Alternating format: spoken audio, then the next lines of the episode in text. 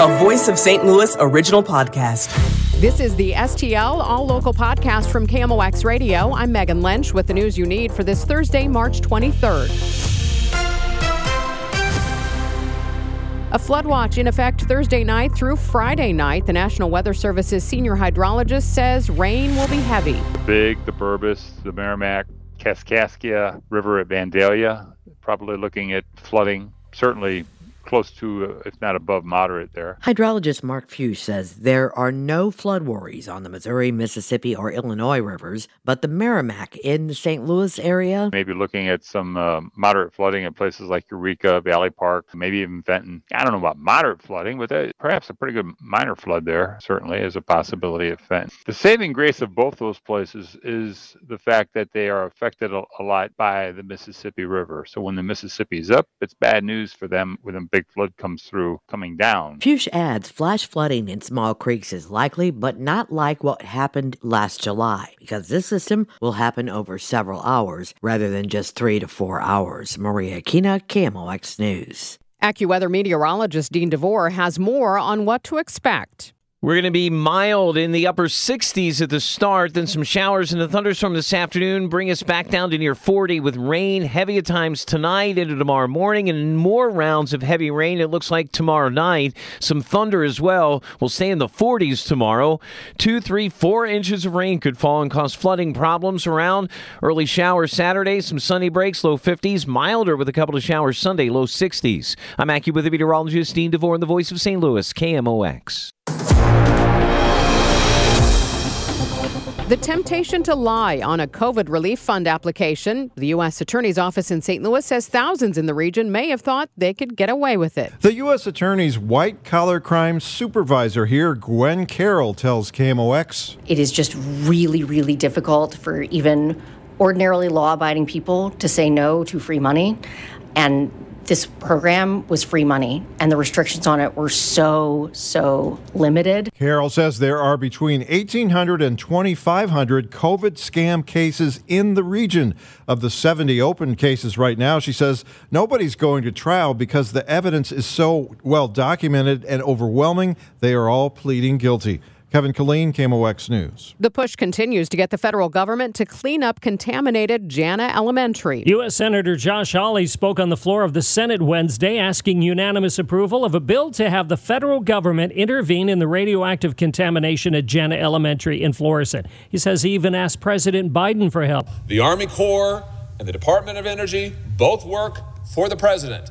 Fix this, direct them to get their act together, finish the testing, and clean up this school site. That was two months ago. Hawley says both the Department of Energy and Army Corps of Engineers say it's the other agency's issue as the school's contaminated with government radioactive waste. Sean Michael Lyle, KMOX News.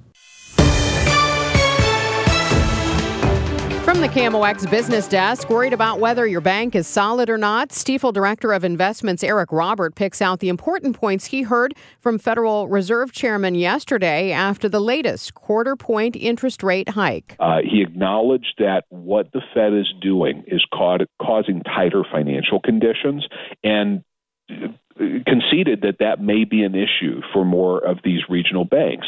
But there was a really important part of the press conference where he was pressed on what happened with you know some of the banks that failed recently. And he did do, I, I thought, a very good job of explaining how big of an outlier those banks were and are compared to the broader financial sector. It's expected the Fed might tack on another quarter point increase in coming months, then cool off. The mayor of Cahokia Heights calls it devastating that Walmart is closing the store there after 40 years. Mayor Curtis McCall Sr. issued a statement saying the closure will leave an economic void that's very hard to fill in a disadvantaged community. McCall says City Hall will begin an effort to convince Walmart to stay. The company said the April 21st closure is based on the store's financial performance.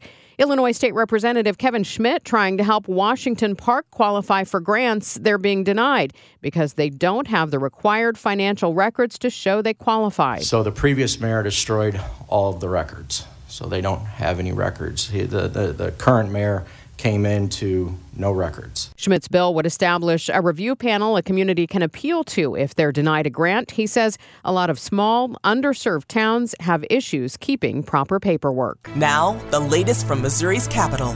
The Missouri House has sent a bill to legalize sports betting to the state Senate. The final vote Wednesday was 118 to 35 with Representative Ashley Aune in support. This is a bill that we've been trying to get passed in this legislature for far too long. Uh, our constituents want this. We need to get it done. The bill has broad support in the Senate, but that doesn't mean opponents won't be able to keep it from passing like they did last year. The Missouri House approved a bill Wednesday to put a one mile buffer between landfills and neighboring municipalities. That doubles the current half mile buffer. The legislation was brought forward to protect areas of Kansas City from a proposed landfill, but was supported by St. Louis area representatives who agree the entire state could use the same protection. The measure will be taken up next in the Senate. KMOX goes in depth. Today is the first day of Ramadan, one of the holiest months of the year for Muslims. But what do the rest of us know about this very important time? Joining me is Mufti Asif Umar, Imam and Director of Religious Affairs at the Islamic Foundation of Greater St. Louis. Thanks for joining me and Ramadan Mubarak. Thank you very much, Debbie, and Ramadan Mubarak to you as well. Well, in a nutshell, what is Ramadan? So, Ramadan itself is actually the name of the ninth month of the Islamic calendar.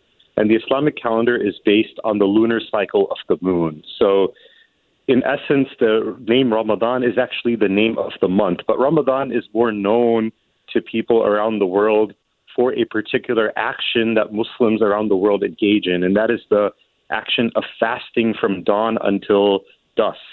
And Muslims avoid eating any food uh, drinking anything, including water, and they also avoid intimacy with one's spouse during this time period from dawn until dusk. Why the fasting? Yeah, so that's a great question, and many people ask this question. So, God Almighty in the Quran, He actually mentions that fasting has been prescribed to you as it was prescribed to those nations before you, so that you develop God consciousness. If a person is able to control their desires from those things which are essential for human beings, such as food and drink and other desires that are permissible for a person, then it is hoped that a person will be able to avoid those temptations and those desires which are in disobedience towards God Almighty. So it is hoped that this habit that is developed for 30 days carries on throughout the entire year. And so, if you have Muslim coworkers or friends, just kind of be mindful and respectful of the fact that they are not eating or drinking during the day. So, not Correct. a great time to put the baked goods in front of them. Yeah, so that's a great point. A lot of people are unaware of the action that Muslims are engaging in during the daytime. So, those who have Muslim coworkers just realize that they may not be, they will not be eating or drinking during the daytime. Um, so, try not to offer them a treat or anything like that. Although even if you do, they'll kindly just decline. So if they decline, do not be offended. And with students who are in school, just um, a message to administrators out there who may be unaware that Muslim students will be fasting during this time. So try to have them avoid strenuous activity. And when others are eating lunch, uh, perhaps try to arrange a separate room for them where they're able to study or do some work on their own so they don't have to be in that environment where others are eating. And this would explain why, if you go into, say, an IHOP in West County at 10:30 at night, you'll see a whole lot of Muslim kids eating pancakes. Oh, correct. Yes, yes. So, that is right. Those places which are open 24 hours, if you go there 2 a.m. or 3 a.m., you'll see a lot of Muslim youngsters, uh, you know, eating their pre-dawn meal at that particular time. And then at the end of Ramadan, this long month of fasting, there's Eid. Correct. So at the end of the month of Ramadan marks a very special occasion and a festival called Eid al-Fitr and that is the festival of breaking fast. So essentially, after working so hard for an entire month and you know fasting for the sake of God, God has given us this beautiful festival to pray together, to start our mornings in prayer, and then to gather and to feast uh, throughout the day. And everyone dresses in their best clothes and it's a beautiful festival. Well, thank you so much. I wish you a very blessed month. Thank you very much, Debbie, for having me. Mufti Asif Umar is with the Islamic Foundation of Greater St. Louis, joining us on KMOX. The audience of a lifetime as Pope Francis takes time out of his duties at the Vatican to listen to members of the St. Louis University High School Band and Orchestra play in St. Peter's Square. SLU High School Band and Orchestra Director Jeff Pottinger says last Wednesday they performed right in front of the Pope during his weekly general audience. And he stopped and he told the boys, um, he asked the boys to pray for him. You know, when somebody like Pope Francis, you know, asks you to pray for for, for him, it's it's a really powerful moment. You realize the weight maybe of the world that's on his shoulders and um, and how important prayer is in our lives. So it was a really neat moment for all of us. 45 SLU students made the trip along with several parents and family members, 68 in total, for four days in Rome and then four days in Barcelona. Pottinger says they didn't even know they'd be able to play until the very last moment when they were ushered up to the front of the courtyard to perform in front of the Pope. Fred Bodimer, KMOX News.